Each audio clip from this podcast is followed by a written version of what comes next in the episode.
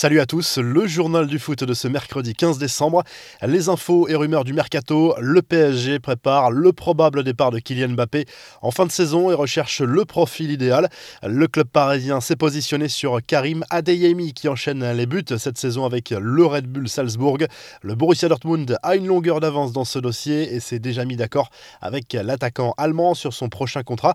Mais les discussions entre les deux clubs se poursuivent concernant le prix du transfert. Le PSG a les moyens de faire basculer ce dossier en sa faveur à condition de pouvoir promettre du temps de jeu à Adeyemi.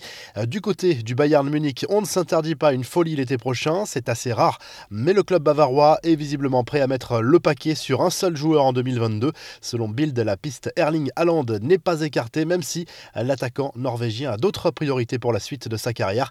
Karim Benzema lance à son tour la double confrontation entre le Real Madrid et le PSG en Ligue des Champions. L'attaquant français récompensé par le trophée As de meilleur football footballeur de l'année mardi soir n'a pas échappé aux questions sur ce duel très attendu. Nous savons que le PSG est une grande équipe, c'est un match que tout le monde veut jouer. Nous irons pour gagner le match aller et le match retour. Nous voulons la Ligue des Champions, a prévenu l'attaquant merengue. La Coupe d'Afrique des Nations va-t-elle être annulée à cause du Covid? Selon plusieurs sources, dont RMC Sport, une grosse incertitude entoure la tenue de cette compétition prévue au Cameroun du 9 janvier au 6 février prochain. Ce qui était encore une réflexion il y a plusieurs semaines est devenu bien plus qu'une probabilité ces derniers derniers jours.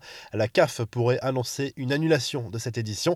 Les infos en bref, après le départ officiel de Claude Puel, Saint-Etienne a annoncé la nomination de Pascal Duprat au poste d'entraîneur. L'ancien coach de Toulouse s'est engagé jusqu'à la fin de la saison avec un objectif, sauver le club de la descente en Ligue 2. L'énorme carton de Manchester City en Première Ligue, les Citizens ont conforté leur statut de leader en atomisant Leeds sur le score de 7 à 0.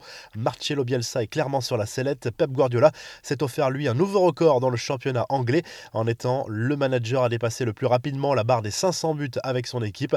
On file en Allemagne où Robert Lewandowski continue d'empiler les buts, auteur d'un doublé mardi soir lors de la victoire 5-0 du Bayern à Stuttgart. L'attaquant polonais a inscrit son 42e but de l'année 2021 en Bundesliga. Il égale le record détenu depuis 1972 par Gerd Müller.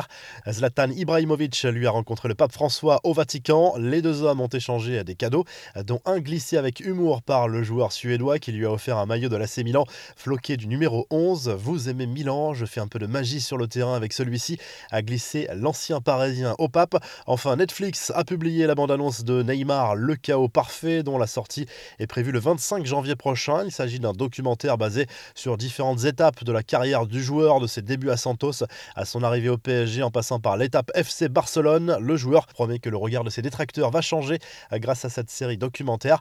La revue de presse, le journal L'équipe se penche sur la situation très compliquée de l'Olympique lyonnais, seulement 13e de Ligue 1 à mi-parcours quasiment. Juninho va quitter le club en janvier, Peter Boss est sur un siège éjectable, Jean-Michel Aulas est lui sous la menace d'une suspension. Bref, les voyants sont dans le rouge pour le club rodanien.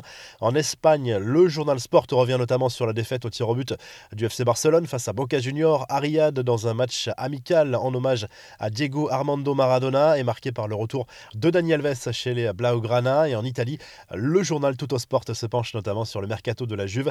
La vieille dame souhaite accueillir Mauro Icardi en janvier sous la forme d'un prêt, sans doute avec option d'achat. Le PSG n'est pas fermé à cette option. Si le journal du foot vous a plu, n'hésitez pas à liker, à vous abonner pour nous retrouver très vite pour un nouveau journal du foot.